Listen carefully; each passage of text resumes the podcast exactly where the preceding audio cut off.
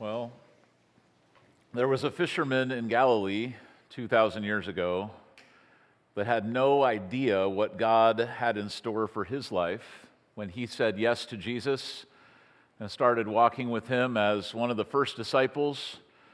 Uh, Peter ended up being a part of a small group of people that changed the course of world history. And Peter wrote the book that we're studying in the Bible right now. So if you think, I don't know if I'm I don't know if I have enough to start with here, Lord, like what do you want to do with my life? Remember Peter. Now, in our series here on 1 Peter, we're talking about the challenge Peter gave to those first century Christians that no matter what would happen in their world, in our world, we should never give up faith. And Peter even goes so far as to suggest that when problems happen, when pressure comes, when catastrophe strikes, when persecution is upon us, that's the moment we lean toward our faith and strengthen our faith all the more. Peter said, as we studied last week, that testing is what refines our faith and purifies it. Now, the way we're breaking down our study of this uh, is just to kind of ask some different questions. When you face oppression, when you face pressure or heat in your life, what do you do?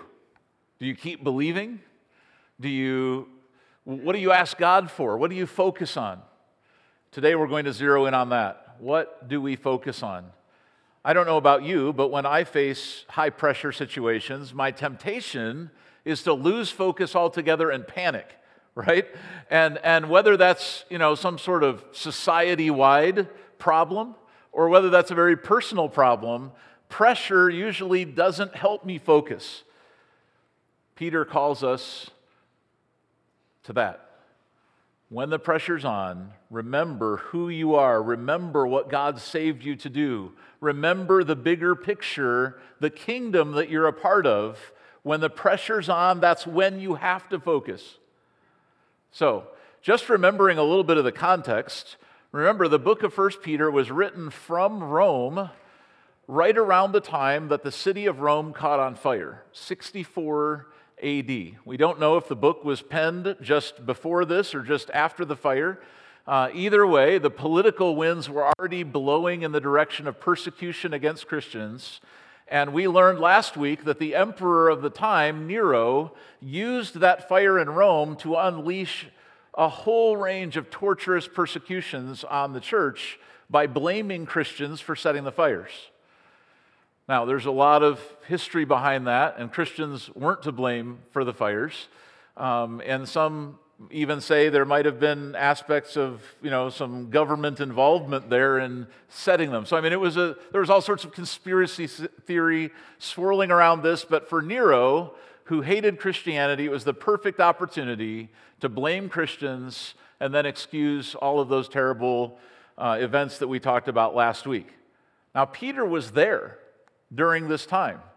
I don't know if peter was in the city when the fire happened but he was there he was around um, and if you think, if you were Nero and you were trying to defeat the church, you were trying to end Christianity and wipe out followers of Jesus, sure, you would unleash the persecution, but wouldn't you love to capture some of the leaders? Wouldn't you love to make an example out of those leaders uh, and cut the whole thing off that way? So the fire happened in July of 64. Peter was captured in October of 64. And sadly, he had been teaching the church, he'd been communicating the gospel. He started in Galilee, he helped lead the church in Jerusalem. Somehow, between the end of the narrative that is recorded in the book of Acts for us about Peter and then this event, he gets to Rome. He's still sharing the gospel. He's captured. And you know the story. Uh, Peter was crucified uh, in Rome in October of 64. The only difference between his crucifixion and that of Jesus is that they crucified Peter upside down at his request because he didn't feel worthy to be killed in the same manner as the Lord. So when Peter writes this book of 1 Peter to us, this is not theory, this is not faraway possibility. He's talking about standing up for your faith under pressure when he and everyone around him is under immense pressure. And we're reading the words of a man who, just a few months likely after this book was written, gave his life for the faith that he's talking to us about. So go to 1 Peter chapter 1, and we'll start today reading in verse 13. What should we focus on when the pressure's on, when the persecution comes, when the world turns dark? He says, Prepare your minds for action and exercise self control. Put all your hope in the gracious salvation that will come to you when Jesus Christ is revealed to the world. So you must live as God's obedient children. Don't slip back into your old ways of living to satisfy your own desires. You didn't know any better then, but now you must be holy in everything you do, just as God who chose you is holy. For the scriptures say, You must be holy because I am holy. So Peter says to these people who might have been tempted to panic, who might have seen the world turning against them, he says, No, no, this is a moment not to fall back into who you used to be. That's the empty way of life. That's what you were saved from. That's what God pulled you out of. Now is the time to focus on what you're here for. You have been called to be holy. The word holy means set apart for special use. So even though the world is growing dark, you have a calling that transcends whatever darkness is around you. You're called to be holy the way God is holy. He has set you apart for a purpose. Don't lose sight of that. Then Peter continues, verse 17. And remember that the Heavenly Father to whom you pray has no favorites. He will judge or reward you according to what you do. So you must live in reverent fear of Him during your time here as temporary residents. Remember, these people obviously they lived in the Roman Empire. Peter's writing to people who are in modern day Turkey over in Asia Minor. They, they're hearing the news of all the terrible things that are happening. They're probably scared. They're worried. They're wondering, can their faith hold? Remember, all of them are essentially new believers this time. And so Peter's saying to them, Look, uh, we know, like you look around you, you don't feel at home. Even though your house is over there, you don't fit in. You're a part of a different kingdom, not this earthly one. You're a temporary resident here. Verse 18 For you know that God paid a ransom to save you from the empty way of life you inherited from your ancestors. It was not paid with mere gold or silver, which lose their value. It was with the precious blood of Christ, the sinless, spotless Lamb of God. God chose him as your ransom long before the world began, but now in these last days, he has been revealed for your sake. Through Christ, you have come to trust in God, and you have placed your faith and hope in God because he raised Christ from the dead and gave him great glory. You were cleansed from your sins when you obeyed the truth. So now you must show sincere love to each other as brothers and sisters. Love each other deeply with all your heart. For you have been born again, not to a life that will quickly end. Interesting, coming from a man whose life was about to quickly end, his earthly life, that is. But Peter knew whether he would live a few more months or many more years, his real life, his real investment was vested with God. Everything of value that he was looking forward to was not about some earthly comfort or retirement or having it all work out nicely. Instead, he had everything invested in eternity. He was looking forward to that.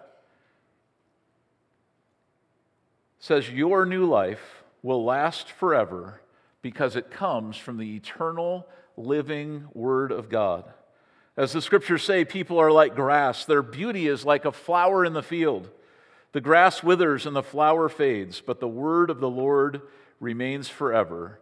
And that word is the good news that was preached to you.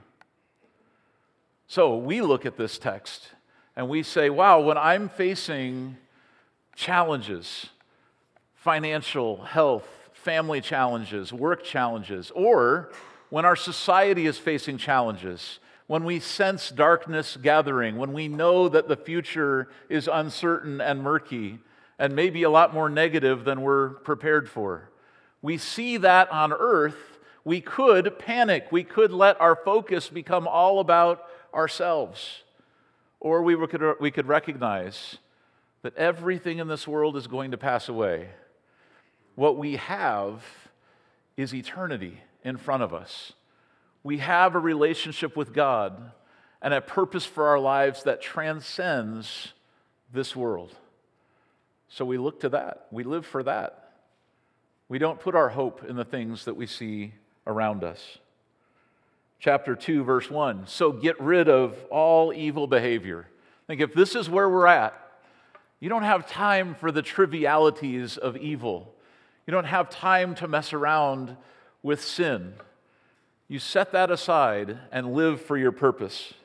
Be done, the scripture says, with all deceit, hypocrisy, jealousy, and all unkind speech. Like newborn babies, you must crave pure spiritual milk so that you will grow into a full experience of salvation. Cry out for this nourishment now that you have had a taste of the Lord's kindness. It's calling all of us to look up. In the moment when we're most tempted to look down, to get discouraged, depressed, angry, fearful, that's when we look up and we say, Lord, I see your purpose for me is not about what's about to happen on earth, it's about your eternal calling for me. And so, in every moment that I have, I want to be faithful. In every opportunity I have, I want to take it, I want to maximize it, knowing my days on earth are a fleeting thing. They're like grass in the field, they're like a flower that looks nice today. Tomorrow, you can't even find where it is. Lord, I'm living for eternity, not for this temporary passing life. So, to kind of summarize this, I want to break this down into three categories, three focus points for you to take home and pray about this week. Here's the first one focus on your new identity in Christ. When the world is going the wrong direction, you focus in on what God has called you to be, who God has called you to become, and where you're going. You realize your identity is far more tied to Jesus, to his holiness, to his purpose, than it is to anything in this world.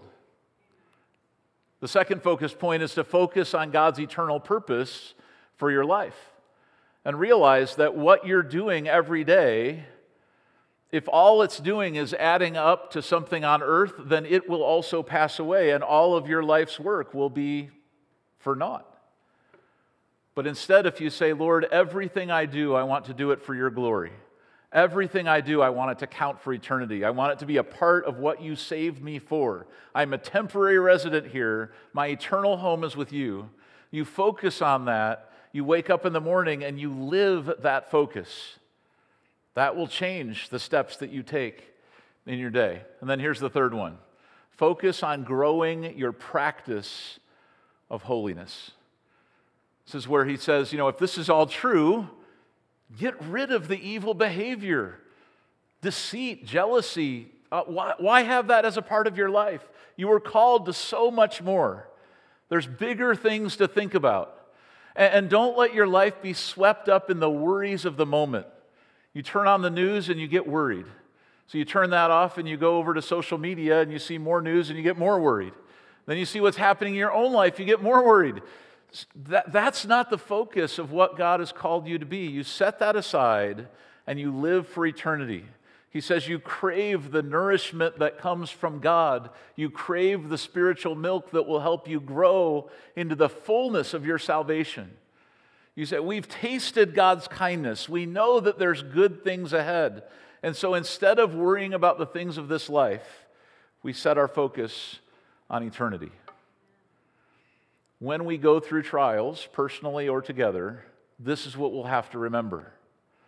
When the heat turns up, don't give up. Instead, focus in.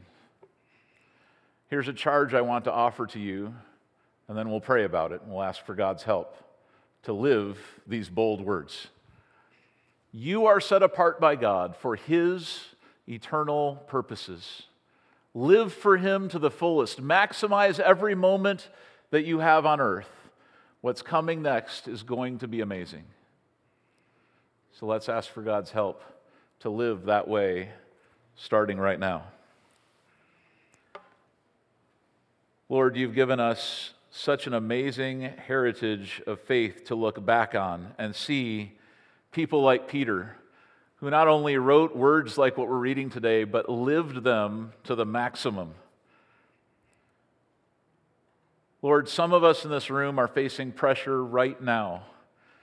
And as a result of that pressure, we've thought about walking away from our faith. We've thought about giving up. Lord, would you call us to this right perspective? The only reason we'd give up on faith is if our faith is earthbound and earth facing. But when we see the bigger picture, we know that our faith is for moments of pressure. And if anything, that pressure will make our faith stronger.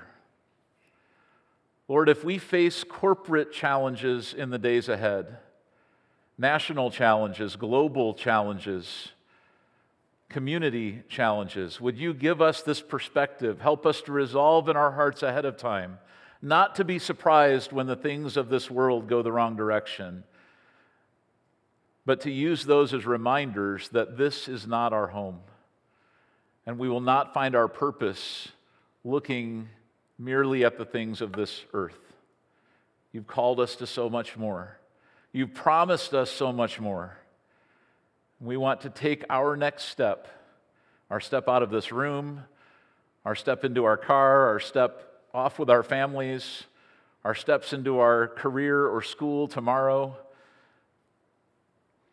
wherever you call us, whatever we do, we want those steps to count for eternity.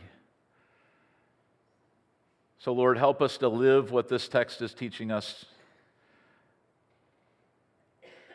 We look forward, Lord, to the great reward that awaits those who've lived faithful lives.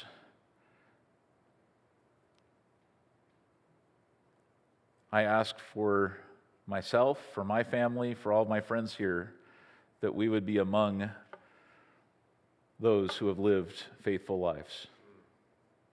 So we commit this to you in Jesus' name. Amen. Well, go in the peace of Jesus today. Keep reading 1 Peter for yourself, and we'll see you next week.